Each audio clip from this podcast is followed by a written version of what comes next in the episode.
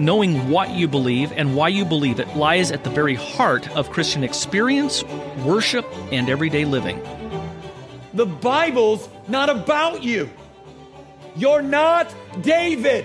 Trouble in life is not Goliath. Jesus is going to be David in the shadow. Goliath is going to be sin and death. Who's that make you? Huh? And it doesn't make you the Israelites in the corner going, he's going to kill all of us. That's exactly who you are.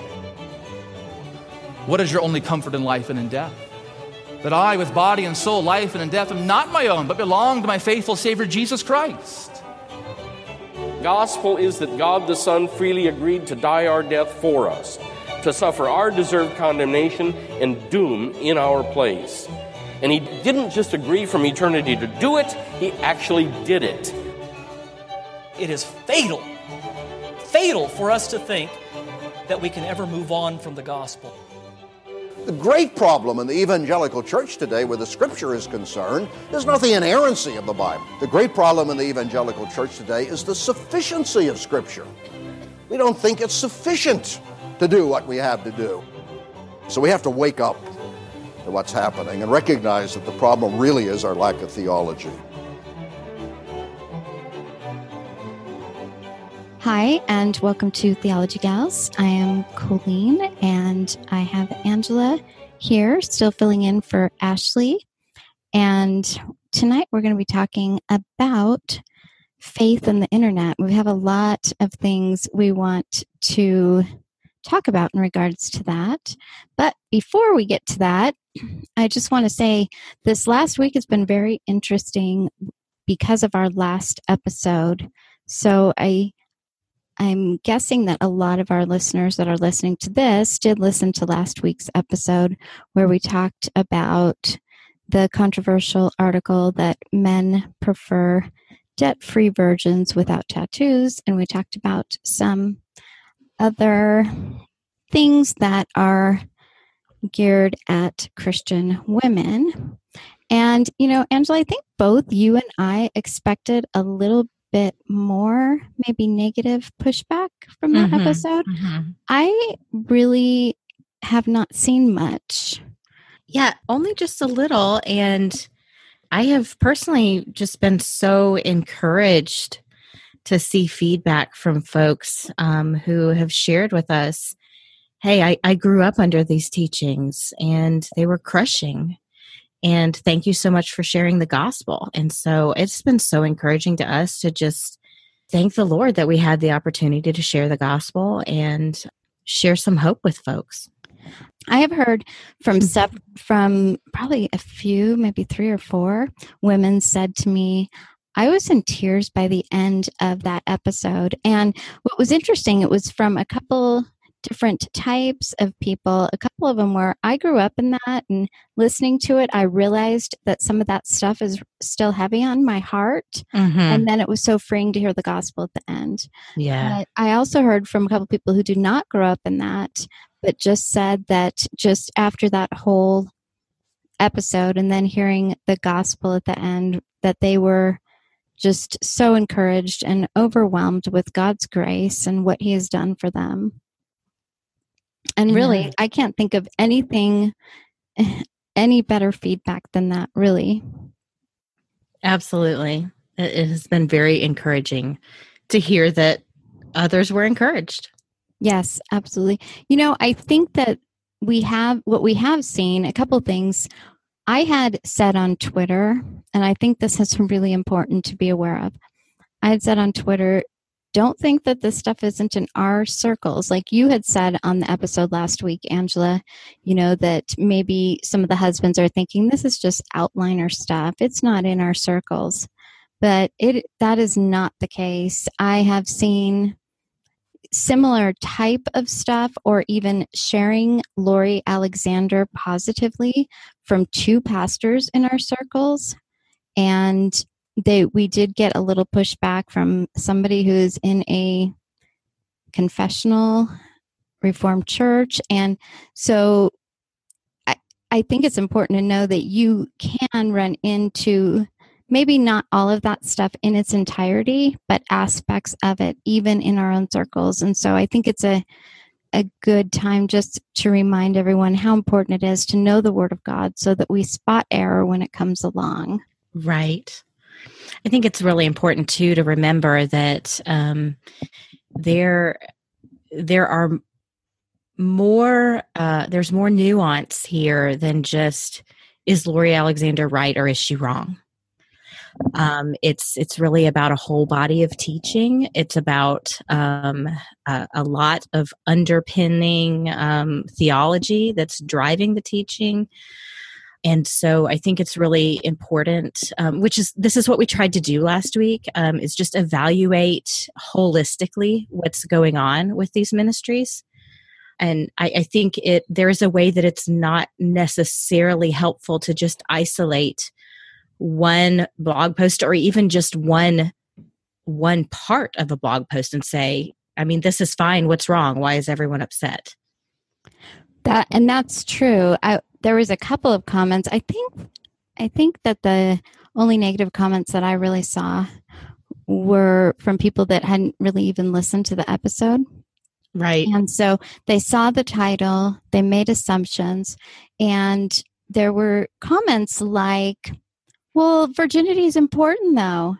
And right. and I responded to one of them and that is why on our episode we affirm that. You know? Exactly. Exactly. Yeah.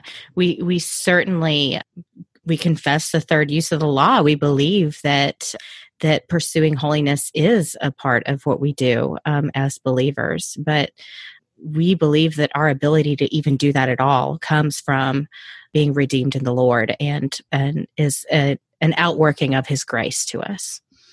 Right, and you you had a great tweet about that too, where you talked about moralism, that that this is this is moralism. You can have a debt free virgin without tattoos that does not have Christ. Right. And right, exactly. So I think that we really did affirm in the episode for anyone that listened that we absolutely believe in in purity that sex is reserved for within marriage mm-hmm. that we affirm all of those things but if you did not listen to last week's episode i would encourage you to do so well i really think that what we're going to talk about tonight in some ways is a good follow up, even though it's a mm-hmm. completely mm-hmm. different subject. And I did want to say we may hit last week's subject again in the future because people have sent in a bunch of things to me saying, Have you seen this one? Have you seen this one? So we might have to hit that. And so this is right. A different topic, but I've seen a lot of conversations in the last couple of weeks because the Lori Alexander. So things like, is it really proper to mock her?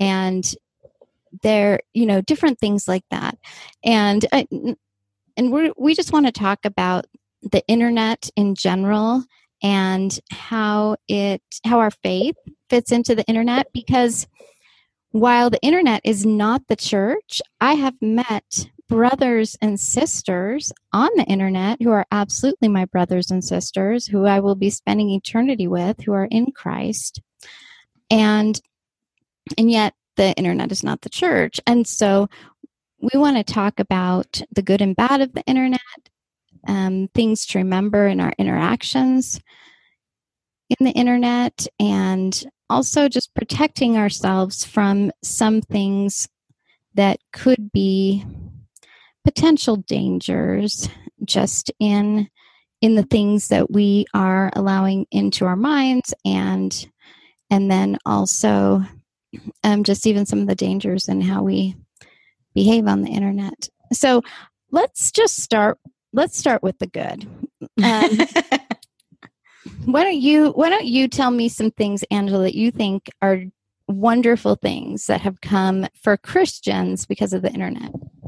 Well, you know, I I've been thinking about this as we've been getting, re- getting ready for this episode, and um, I think that there are some aspects to living in a time as believers when we have the internet that are a great blessing you know think think back to the reformation era when the the bible was just being made available for individual believers to have in their home what an amazing time access to the Word of God changed basically forever.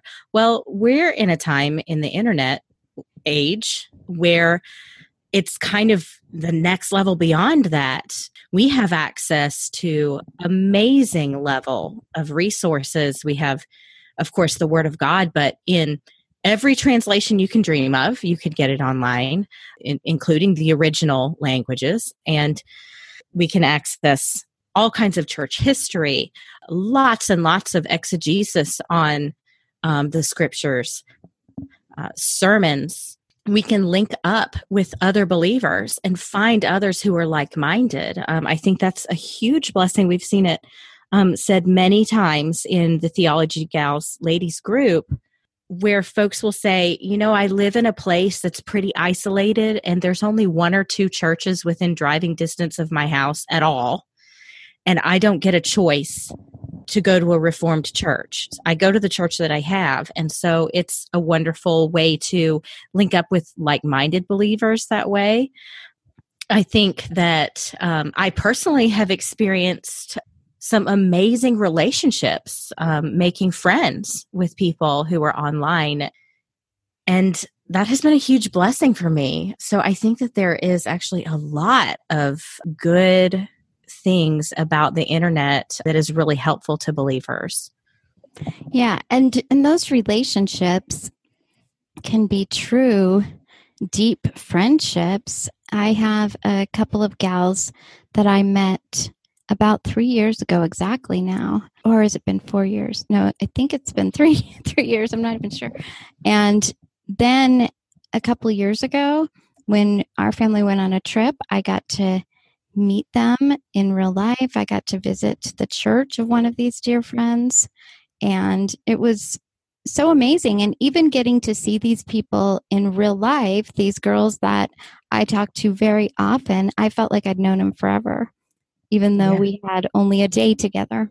Right, right. I have definitely spent time talking on the phone with more than one, several different women from our group. And I have spent lots of time um, conversing with friends in chat, ladies from our group, ladies and men that I've met in other Reformed groups, and we have great theological discussions and just encourage one another. And that was just so helpful to me, especially as I've been learning. Um, that has been very, very helpful to me. I've had so much, so much encouragement from different women I was reading through some conversations just in our group today and was just so encouraged reading some of the comments from ladies in our group. And social media, I know people complain about Facebook and there's jokes about Facebook and my kids say only old people use Facebook. But and I know there's much to complain about and we are going to get to some of that. But I think that there is also a lot of good. I know that some people complain about some of the reformed groups because of the attitudes, but I somebody had said once to me a non-reformed person, well every reformed person I've met is blah blah blah and I said, "Well, where did you meet these people?" And this person said online. And I'm like, okay, well, I was in a group with Calvinists and Arminians, and the Arminians were like that too. I think you're going to find people like that in every group. mm-hmm, mm-hmm. I think it's first important to kind of set the stage and talk about the internet versus the local church because I think this is a danger that we face. So we've had girls in our group say, well, we haven't been to church in a year, you know, but we do listen to a lot of online sermons. And mm-hmm. so, so we kind of are having church in our living room and I jotted down something Bryan Wolfmueller said on our episode with him has American Christianity failed? And if you haven't listened to that episode, please do. It's a great episode. And he said, if you don't have the sacraments, you don't have the church. When you don't have the preached word on a Sunday morning in corporate worship, the singing of hymns and psalms, the administering of the sacraments and partaking of the sacraments, then it's not church in your living room watching a sermon in front of your computer. Yeah, absolutely. I, I think it's really important for us to think about that reformed theology of the ministry of word and sacrament you know it's amazing i i've been thinking about this all week and really we've been talking about this for a while there is something about american christianity and maybe it's not just american but in an effort to sort of spiritualize our faith what we have done is actually despiritualized the ordinary means that the Lord has ordained. And so a big part a big part of what is essential in the gospel is actually physical. I think that we don't um, really think about that. Jesus is God made flesh. He ministered bodily. He suffered bodily. He died on a cross. He rose bodily. And the sacraments are physical. We feed on the body and the blood there is something about our bodies being assembled together that is in and of itself spiritual. So inst- instead of deleting the spiritual significance of that and trading it for something else that we think sounds spiritual, like I'm at home by myself and I'm the church, we need to recover the understanding that the bodily assembly is itself spiritual and it's spiritually significant. You can't really separate the two the bodily presence from our spirituality. I don't know if that's making sense or if you have thoughts about that. Instead of seeing the church as central to our Christian piety and practice, it's almost like we do we do faith on our own and then we show up on Sunday just to offer what we have to offer. And and really it's so important to see that the church is is very foundational to our our Christian faith and practice. Exactly, exactly. I think that part of this is what I would call something like hyper individualism. It's it's very American. It's just me and Jesus.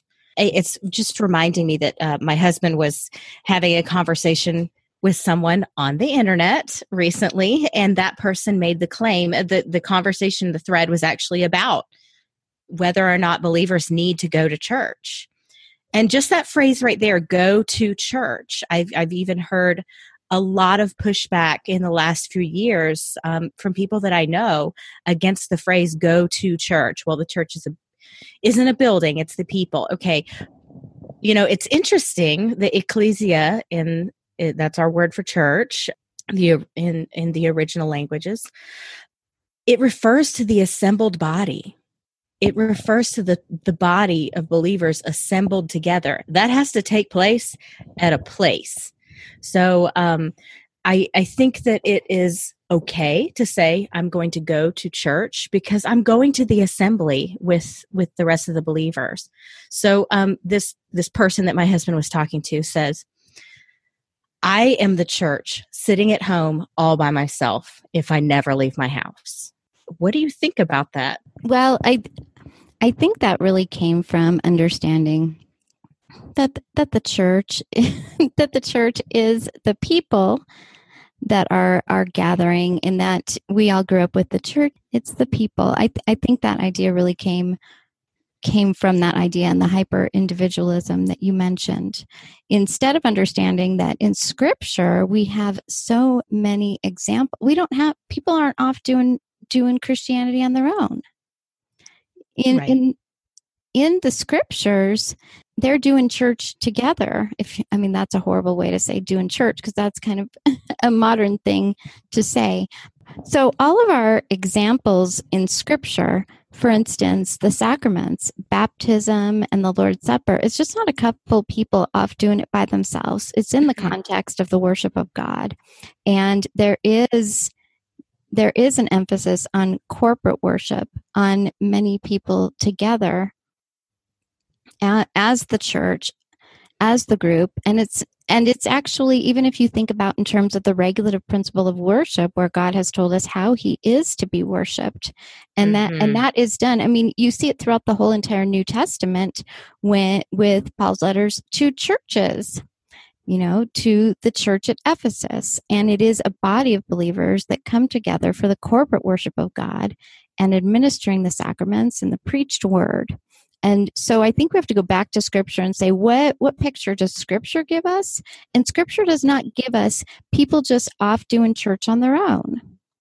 Right. It's I, I like that you brought it back to the sacraments and the ministry of the word. It's it's back to that quote from Bryan. If you don't have the sacraments, you don't have the church.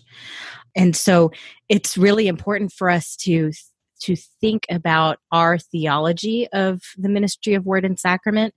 This is how Jesus promises to serve us. He promises to be present in those means spiritually. And so they look ordinary. They look like they're okay whatever i i can i can just listen to a sermon online and that's the same but it's it's the reason why it's not the same is because those those elements taking place in corporate worship are how Jesus serves us. It's not just coming together so that I can offer something to him. Those are how he serves us and how he nourishes us, reminds us um, our baptism reminds us of our baptism, seeing uh, that sacrament, the visible gospel there. And so those are things that we can't do in our home alone um, because those things are corporate. There's a corporate aspect to those. So, you know, it doesn't work to go to Starbucks with three folks, everybody get a coffee and say, you know, have a cracker and a sip of your coffee, and we just had communion. That right. that that doesn't work and I, I love that you brought up the regulative principle because that that is exactly how we know that that doesn't work and we don't have the church right we sh- we always need to go back to scripture and say well what does god say about how he is to be worshiped and one thing and i think we need to do a whole episode on this at some point but but we call the preached word and we call the sacraments means of grace it is the mm-hmm. lord at work in us we aren't there to offer something to God um, in the way like, or to experience some emotion as mm-hmm. much as He is at work in us. We are worshiping Him because of the work that He has done in us. Exactly. Exactly. Um, I think it's really helpful to do think as well that when we worship with the body um, during corporate worship, we're rehearsing for what we're going to do in the new heavens and the new earth. And that's not going to be sitting at home all by yourself. Right. That that's that's a great point. I want to talk about some of some some of my own concerns, some things that I've seen. You know, I, I got the internet in 1998. I know some people had it before then, but that's when, you know, we I'd use it at my in-laws' house or my parents' house, but my husband and I got a got a computer and the internet in 1998 and although let me let me just say really quick when the internet was like there was not even much of an internet and i think i was 13 so 1986 and we had a plug into the wall and we could call in. It was like an online encyclopedia. There was a couple really small things you could do. So i did have it back then but i never really got really into the internet until 1998 and i've really watched a lot of things and i was so excited. All the resources that were at my fingertips and that has only grown in the last 20 years. But i do have some concerns. There was a conversation in our group and the gals were talking about the preachers that they like to listen to online. And mm-hmm. one of the girls spoke up, and this is something I have thought also. And she said, I'm not sure it's a great idea to spend lots and lots of time listening to other pastors preach. And in no way am I saying you shouldn't listen to any sermons. Sometimes sermons can be very helpful. If I'm studying the Sabbath and there's a great sermon series or different things like that but one of one of my concerns is that we spend more time listening to online pastors than we do our own pastors. That we're more excited to hear the latest sermon by our favorite preacher than we are to go to church on Sunday morning and hear what our pastors have to say. And there was a great article about this, and it talked about how people have favorite pastors, and it's they did some sort of survey and rarely is it their own pastor. Mm-hmm. And so I'm going to link this article in the episode notes, but I wanted to read one little blurb from it because I thought it was very helpful. Within the Christian community, it might be said that the internet, which offers us instant access to a small pool of exceptionally gifted preachers, has produced a general culture of dissatisfaction with preaching. Although few of our local preachers can preach at that superstar level, many of us nonetheless hold them to that unattainable standard. In 2018, it is common for Christians to be enthusiastic about one or two preachers who are almost never their own pastors, rather than about preaching in general. And I do think that this is a big danger if you are listening to this superstar pastor all the time and you're going to your own church, it's very easy to be dissatisfied. Like, oh, I don't know. I don't really know if I care for his preaching. And we need to remember even if our pastor does not preach some superstar sermon, we are there for corporate worship. The Lord is working through the preached word, through the sacraments. That is an amazing thing. And mm-hmm. we need to emphasize that with great importance as part of our lives that is more important to our Christian faith and practice than the superstar sermon that motivates us greatly. That Sunday morning in your small country church with a pastor who probably cannot measure up to your favorite celebrity pastor should be more important. Completely agree. I, I think that there is a way that parachurch ministries have really contributed to this, possibly. They have a lot of resources to spend on creating a lot of resources for believers. And so, you know, we talked about at the very beginning um, of our episode that that can be very good and helpful, but then the availability of just so much of this, there's whatever your style, whatever your fancy, whatever, even whatever theological position you want, you can find resources to support you in that. And I think we have to remember that, okay, uh, we're reformed. We believe that God is sovereign over all things, and that includes the local church body in which I find myself. And so um, I, I actually think that there are many, many amazing ministers of the word who are serving day in and day out, just kind of slogging it out in the trenches with the local body, and they'll never be famous, but they actually are amazing preachers and they are serving the local body in in a way that is completely different than than folks who are working a parachurch ministry and just kind of creating content um, a lot. And so I think that we need to think about the fact that, um, especially like we believe in being church members, we've submitted ourselves to that local body, that local group of elders, and um, that that local minister. And I think we need to be thankful for it because it, the Lord tells us that, that that is His gift to the church. Those leaders are a gift to us. And I don't know, I've just been sort of reminded of that personally. We my husband and I just moved recently several months ago and we are so we're at a new church and and I am loving the preaching there. I'm loving it. Uh I actually think my pastor's preaching is fantastic. Um, that's a shout out to Pastor O'Donnell at uh, Westminster Presbyterian. but even if it wasn't perfect, even if it wasn't my style, God is sovereign. This is the local body that He has me in, and I am so grateful for that. I hear the gospel every week. I see the gospel uh, proclaimed to me in the sacraments. That is His gift, um, and that is how the Lord serves me. What one other concern that I have is that we're more apt to go to the internet than our own pastor, than our own church. Mm-hmm. And we see it all the time in our group. What happens is someone comes in and says, you know, I need advice, I need help, I need this, I need that. But it's on something that really ought to be something that you go to your own pastor.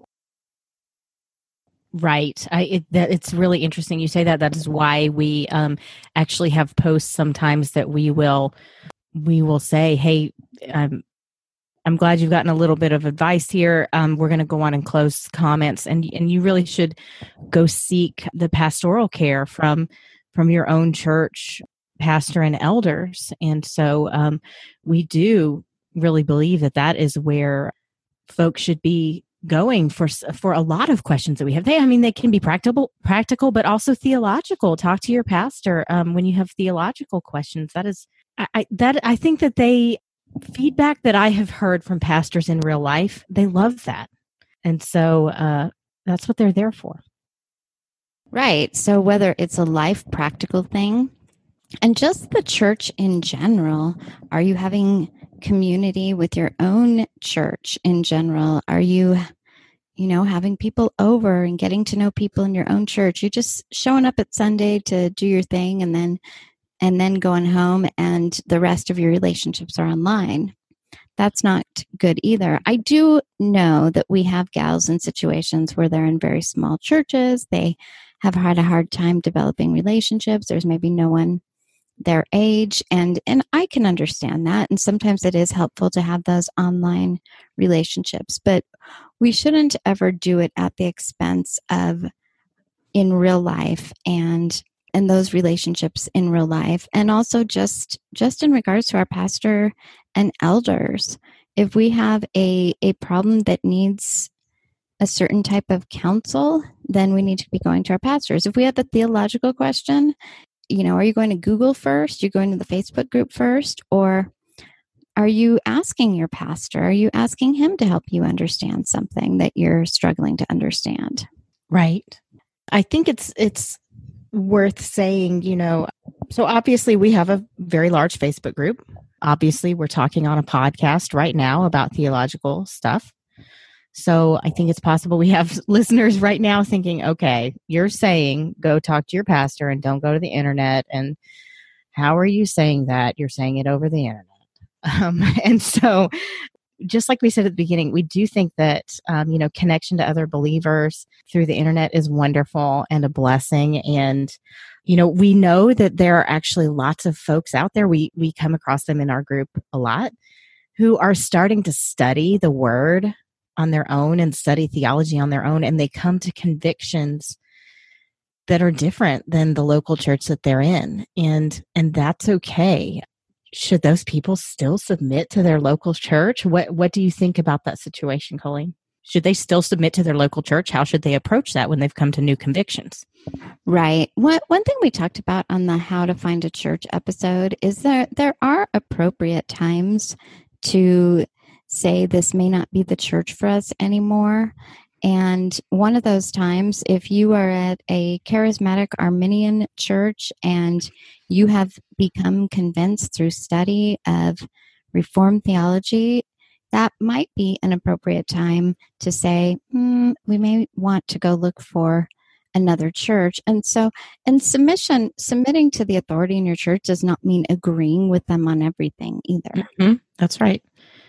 Right. Um, you know, I I would say that it would be a great thing to talk to your elders and say, "Hey, we have become convinced of some theology that that differs with our church here, and maybe it, uh, we we come across people in our group who say, "Hey, we're going to stay anyway," and but we just want to let you know we we've come to some convictions that are different, and we're not going to undermine your authority here.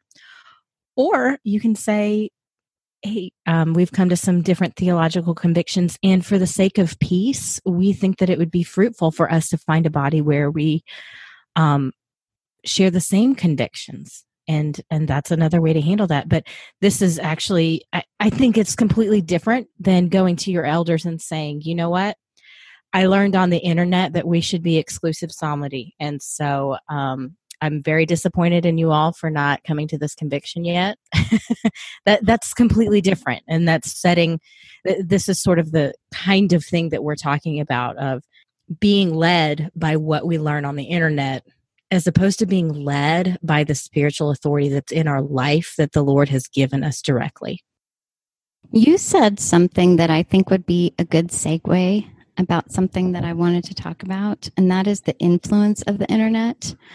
I've seen posts where there's a discussion, like let's say about baptism.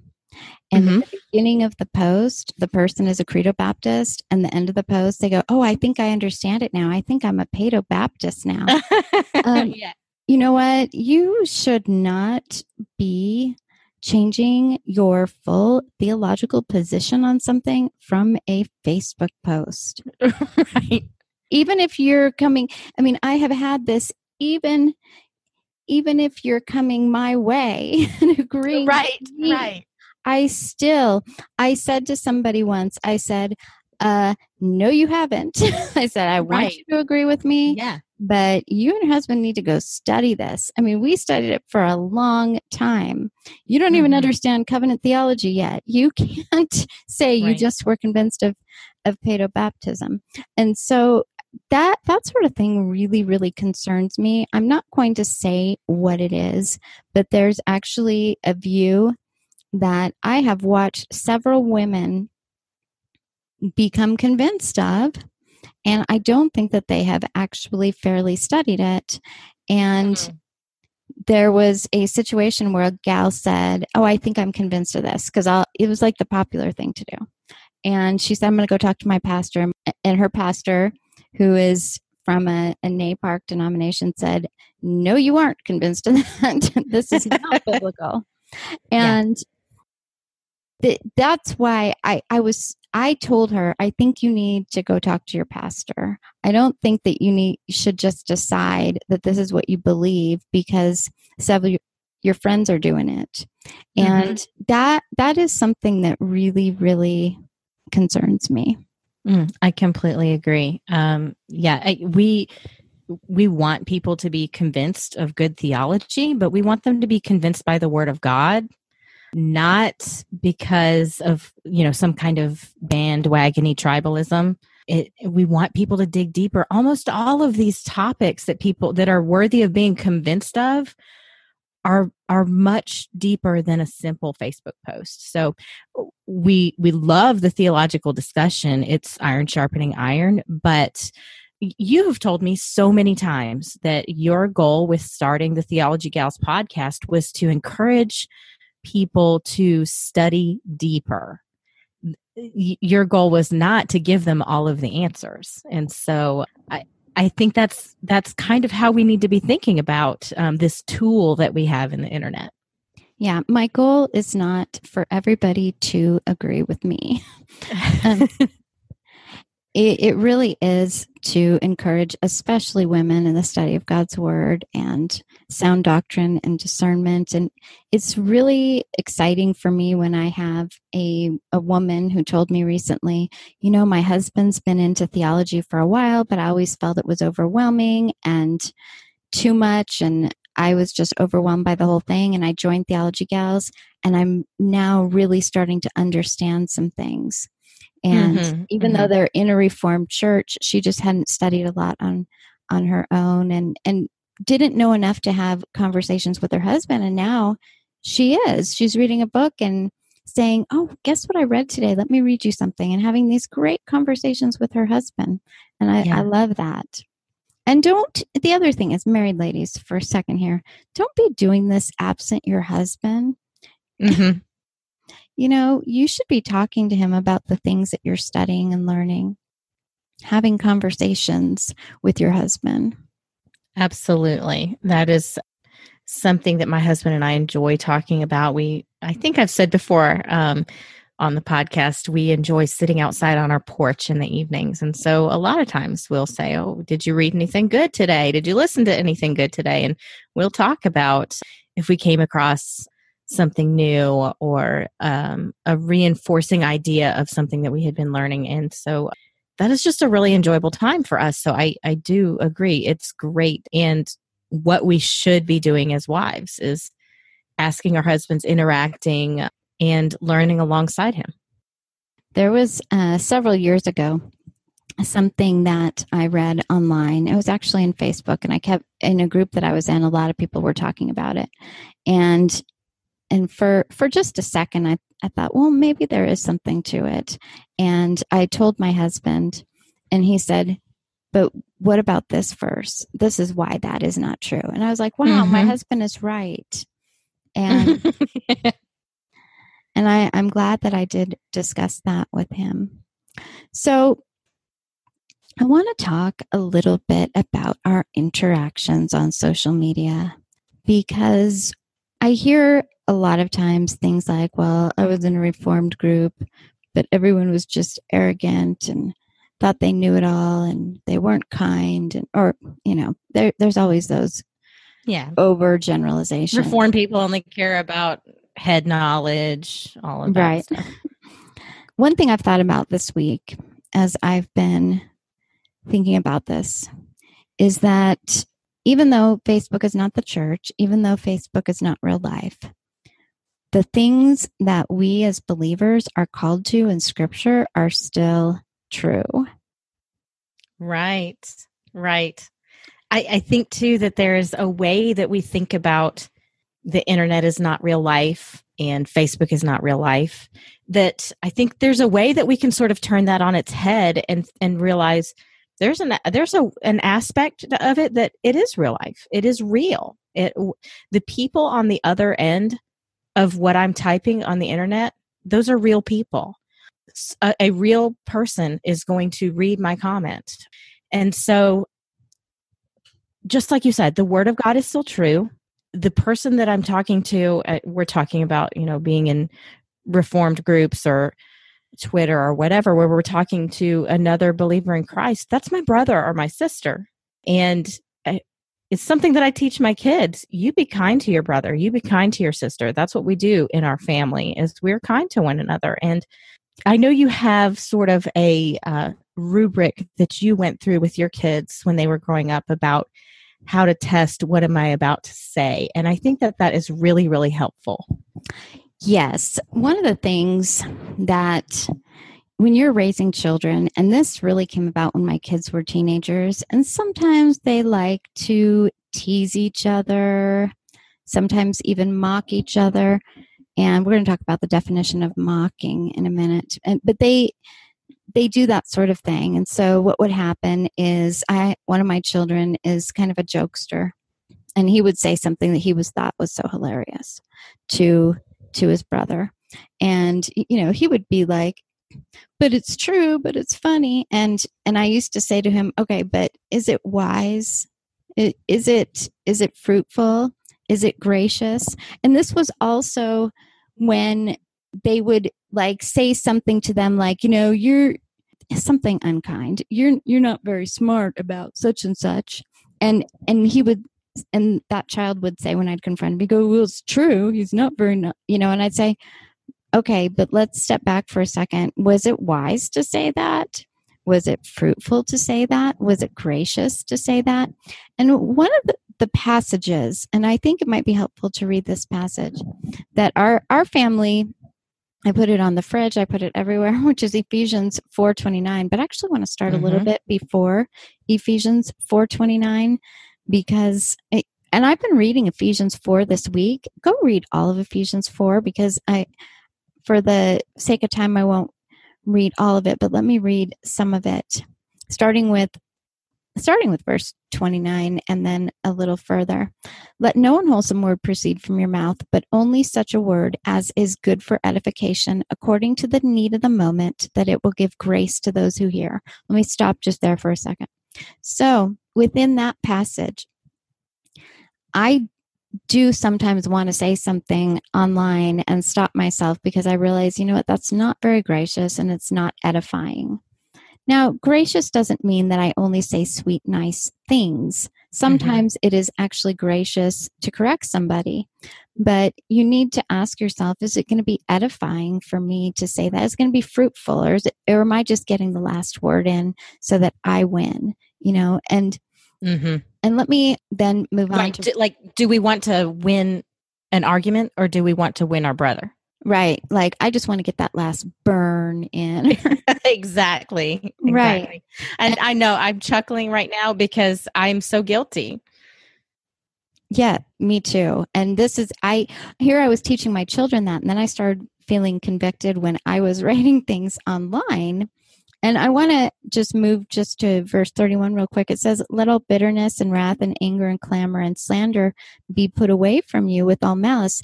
Be kind to one another, tenderhearted, forgiving each other, Mm. just as God in Christ has forgiven you. In view of that, wow, like that makes me rethink some of the things that I say.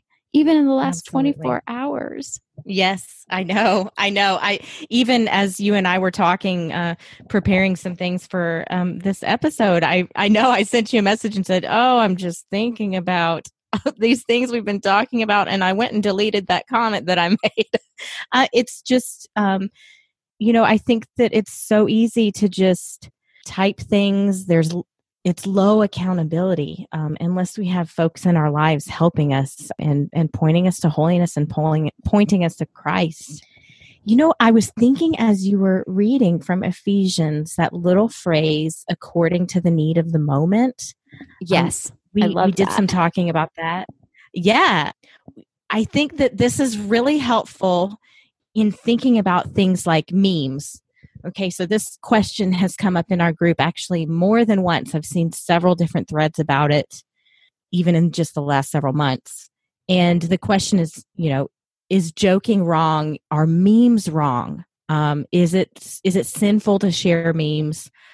I've shared lots of things on my wall and they make people angry. Should I stop? All, all a whole just sort of several different versions of this same question is wondering how does this fit in? Is it okay to joke? Is it okay to have fun with words?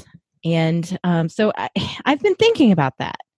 So I, we're reformed, and I think that there's we know there's a lot of cute little reform memes that go around and we chuckle and it's it's i i think that there are times that um, we share things with one another privately and have a chuckle and move on. Um, but there are also times that some of these are maybe disparaging other views and there's quippy little quotes to get shared and i have seen it sometimes said well i was just sharing truth. And i think that there are that we can think about is it possibly a stretch to call sharing memes oh i was just sharing truth in sort of the same way that we would say i was sharing truth about posting a bible verse posting scripture. I, I think that we can consider am i going to win my brother by posting something that essentially pokes fun at them? Is that going back to your rubric is that going to be fruitful? I think very likely it's possible that it's not going to be fruitful Right. And I think that there are things that are that are just in good fun. right And, and I think that those are okay. And we we've seen the meme everybody wants to be reformed until it's time to do reformed things. And it, that could be partially in good fun, but it can also be kind of, yeah, you're not reformed enough like we are. And, you know, it, I think maybe in the context in which we're sharing it and the purpose in which we're sharing it, is is it fruitful is it going to bring about a conversation okay let's talk about what it means to be reformed what it really means to be reformed and Mhm. so is it is it going to be fruitful and okay so obviously sometimes it's just a funny meme and i can't think of a really great example right now and everybody's going to laugh at it even the person that you're making fun of. I'm in a group Mhm. that just shares a lot of memes and graphics and picks fun and they even pick fun at each other and the people that they're that they are picking fun at laugh too. I used to say to my boys when when they were younger and one of them would come and cry, crying and say ian said this and and ian would say but but it's funny. And, and i would say well does austin think it's funny or do Right. just you think right funny. Oh, well, Austin doesn't think it's funny. I'm like, well, then then you're probably mocking him, which is very right. very different. And I'm going to read the Right. definition of mocking because I think it's very helpful to this discussion. The definition of mocking is making fun of someone or something in a cruel way. And so we can do that even if we're acting like it's in good fun. Oh, I'm just Mhm. doing it in good fun, but really we, we are maybe being cruel. Exactly. I remember when I was growing up, my parents had a rule at our house that you were not allowed to say something mean to someone else and then followed up with, just kidding. You know, so you can't say, your nose is fat. Just kidding. That that doesn't work. the the mocking cruelty underlying what's said is understood by the person that it's being said to. And so, kind of in a similar fashion, I was thinking of a meme um, as you were talking. You know, we we don't say to our Arminian friends, "I hope you don't get a broken arm patting yourself on the back for saving yourself." Ha ha ha. This is they're not going to receive that and think that that's funny. I'm not even sure that it's objectively funny. So we need to think about how is that going to be received and is there an underlying hostility in what we're saying to the person that we're saying it to?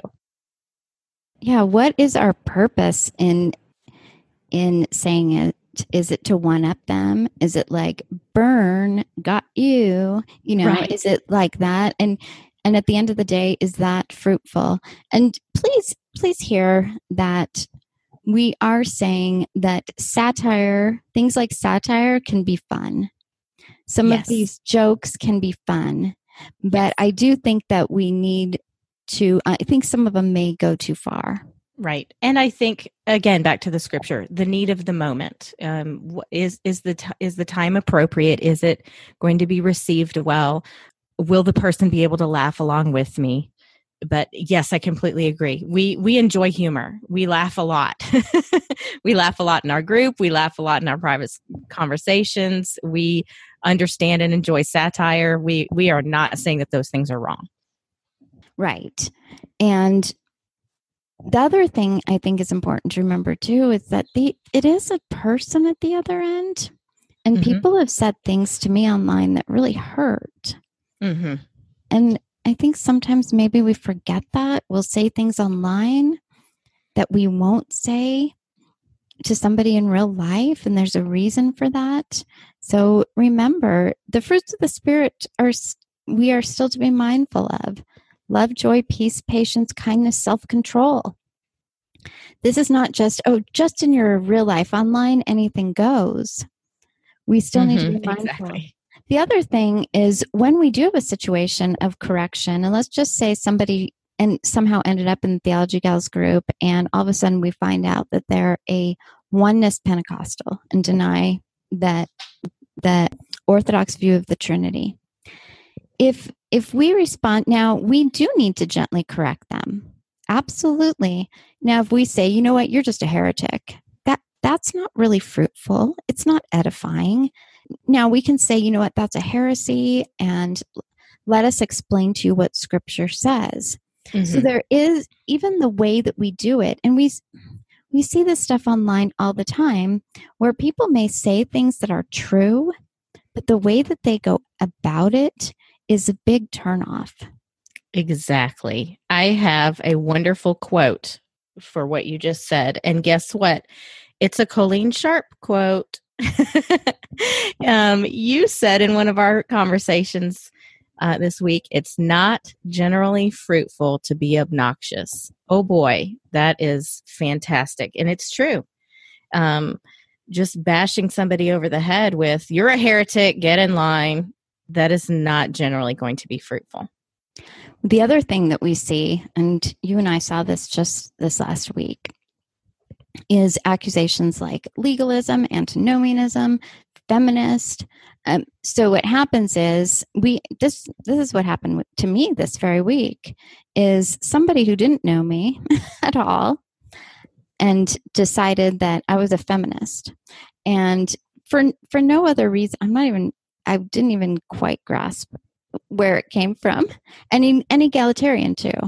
And so if I'm not as conservative in my view on such and such, then I'm going to charge you with the other extreme view. Exactly. And that is misrepresentation. And um, if we're talking about rhetoric, that's a straw man. That's, you know, sometimes we have fun having these conversations online and we don't have to agree on every bit of minutia, but we need to d- disagree gracefully. And if you hope to, I mean, if your goal is to convince someone, generally misrepresenting them is probably not also going to be fruitful. And so uh, certainly name calling is not going to be fruitful. um, so yes, uh, seek to understand the other view of the person that you're speaking with and at least dialogue with the view that they actually hold. Right. I you just reminded me of when when Bryan Thomas was on. I wish I had that list in front of me, but he talked about how to disagree, you know, and he said things like um, you don't have to say it mean. you know, say what you mean, right. but you don't have to say it mean. And you know, and things like that are are so important just being mindful of how we say things. I, now, I am well aware that sometimes the way we intend is not always communicated well. Mm-hmm. So mm-hmm. I've had before where I said something and in my head, my tone and the way I was saying it was a certain way, and somebody took it a completely different way. And so right. that can happen. And we understand that even sometimes when you are attempting to be wise and fruitful and gracious, that people may take what you're saying in the wrong way, in the wrong tone, misunderstand it. Mm-hmm. I agree. And I think that that actually brings up an important sort of flip side of the coin there is that we need to not be easily offended. Um, we need to give grace to those that we are dialoguing with and assume the best of their intentions, assume that they were not speaking with a weird tone or a rude tone. And sort of avoid tone policing, if you know what I mean. We don't want to always go around and saying, everyone's so mean. People are always mean think the best of others, assume the best of others, and everyone has a bad day and give grace. And I was actually going to say almost what you just said about assuming the best, where sometimes I, it seems like people assume the worst about that mm-hmm. person, assume the worst about their view. And I, I had a situation recently where I made a comment and the person completely m- misunderstood. And I really felt like they assumed the worst about me and what I was saying. And it, it was a difficult situation for me. I was kind of hurt by the by the situation. So and I had to also turn around and try to assume the best of her. Right. Even even, you know, it's it's really easy to I think sometimes us as women in, to want to get them back. They hurt me, so I'm going to hurt them back. Even right. if we don't think about it that way. Well, another thing I wanted to discuss is kind of protecting ourselves from becoming critical and cynical. Um, like we talked earlier before, just even in regards to our own pastors. Is it fruitful for us to listen to other pastors? Or are we going to church on Sunday morning looking for where our pastor isn't as great as this other pastor? Or looking for where our pastor might get something wrong? Is that the spirit in which we're showing up to church on Sunday morning? Mm-hmm, mm-hmm. Yeah, is my definition of my pastor got it wrong just that he differs theologically on uh, on a fine point from a famous pastor that I enjoy listening to, this is probably not a great definition of my pastor got it wrong. The other thing that can happen is with a lot of discernment type ministries and stuff, we can become where we're like the discernment police. So I'm going to need to go out there. I need to find every single thing that's wrong. And then that becomes what my life is about. Right so my life becomes about going in different groups and, and finding what's wrong or finding articles with bad theology and posting those.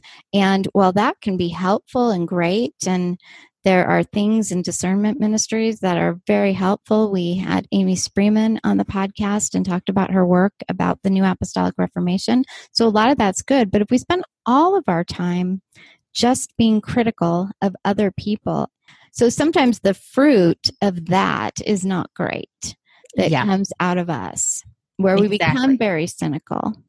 Yeah. And sometimes what that can produce is a distrust of almost anything that sometimes it's even trustworthy stuff. Yes, we certainly need to have our uh, discernment thinking caps on at all times, but I think with online discernment ministries, there's a way in which we need to discern the discernment ministries. Some of them are very, very cynical. Some are also very unkind.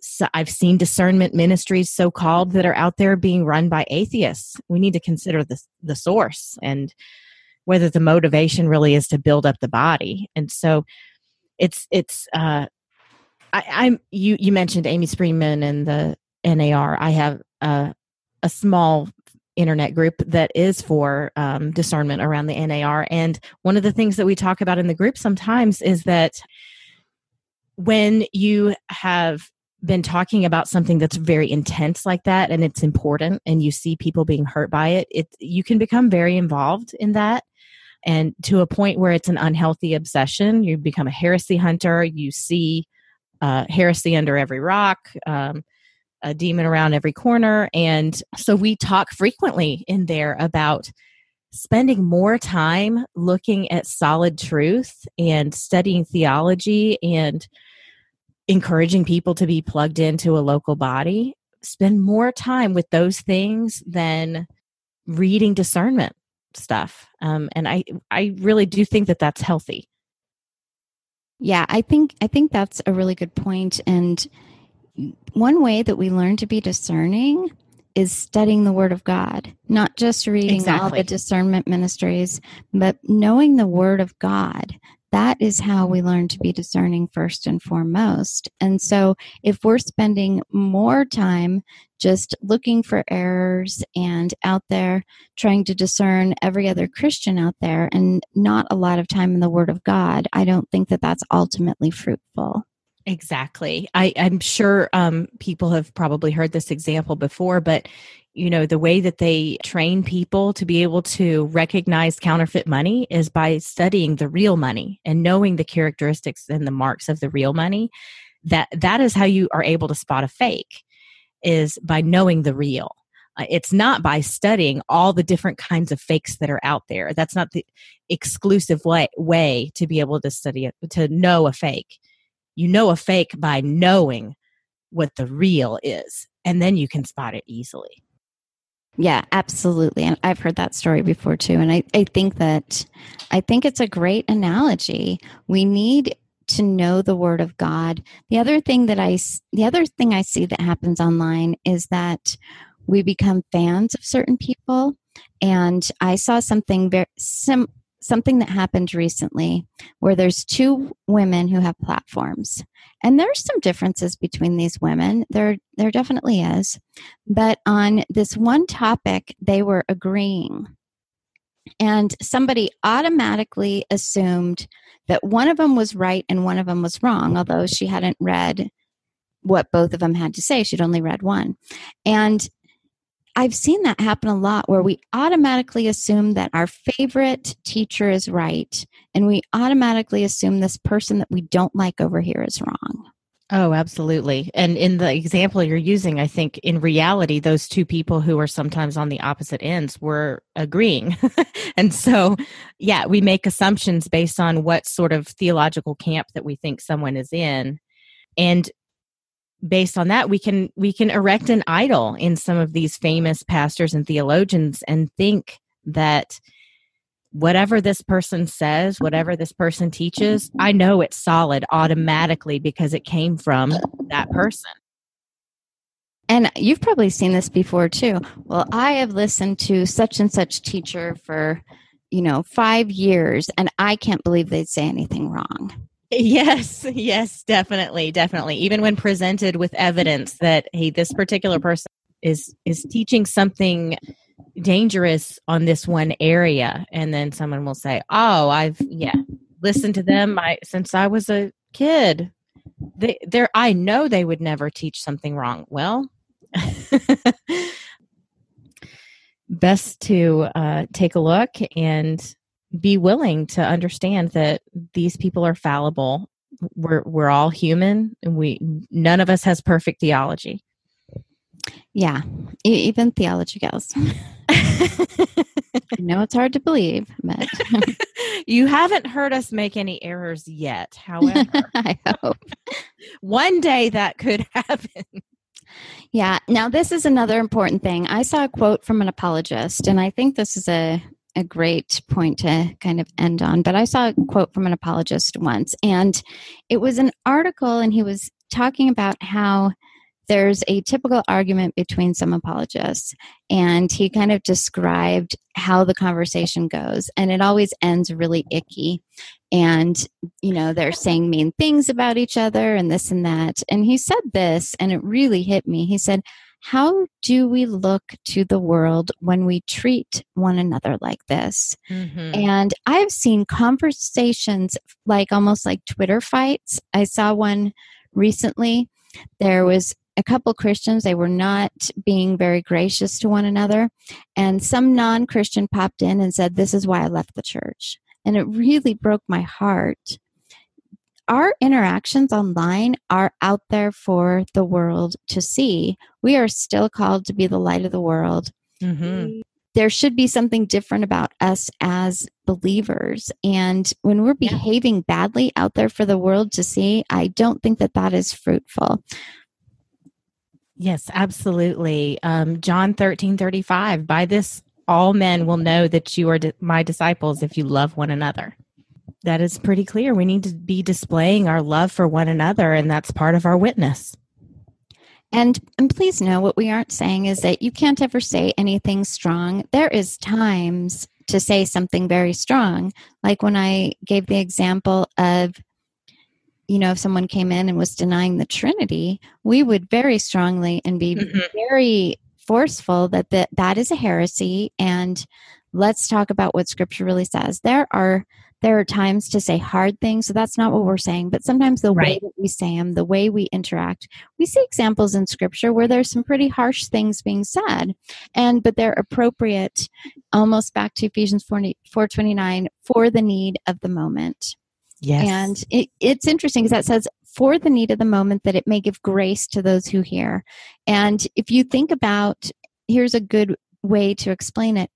If if my sister is in sin, it's actually gracious for me to go to my sister in love and and talk to her about it. We talk about love the same way with love. If somebody's in sin, it's loving to go to them. So there there's lots of times we're not saying we should just all sit around and hold hands and sing kumbaya.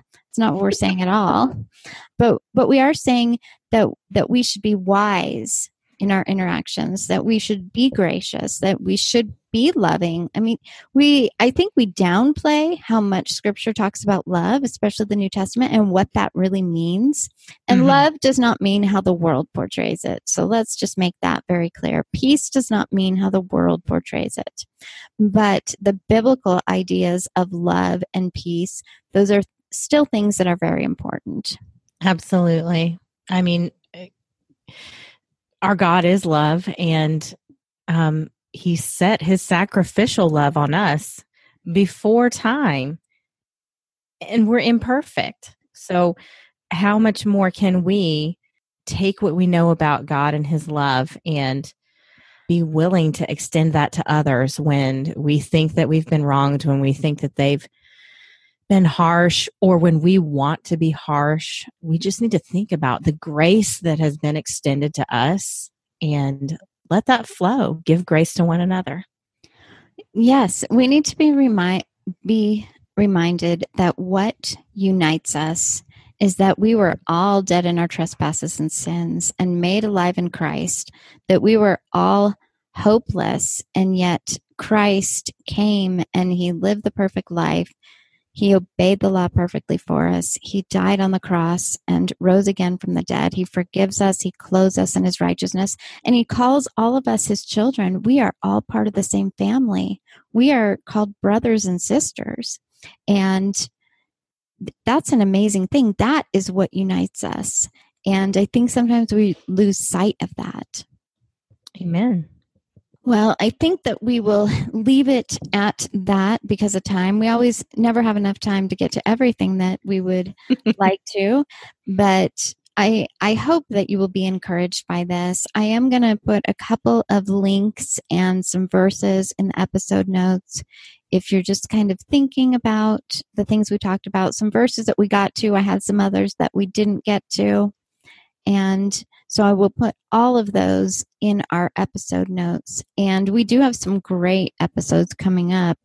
We are going to be doing an episode on federal vision in the next several weeks, which I'm really excited about. That might be a two part episodes, I guess, because there's so much to get to as I'm Uh, studying. yeah, I'm And- really excited as well. Reading and studying, it's it's a very complex topic, so I'm excited. Yeah, we're hoping we can get the important points, and we got so many great questions from the group. If you have any questions on that topic, feel free to email us at theologygals at gmail.com. And also, if you ever have any topics that you'd like us to cover, email us and say, hey, can you hit on this topic? You know, I'd really like you to talk about this. We we love when when topic ideas come in. So you can find us at all of the social media. We're not very good about our Instagram, but Twitter and Facebook, we usually update. and we appreciate you joining us, and we will see you next week.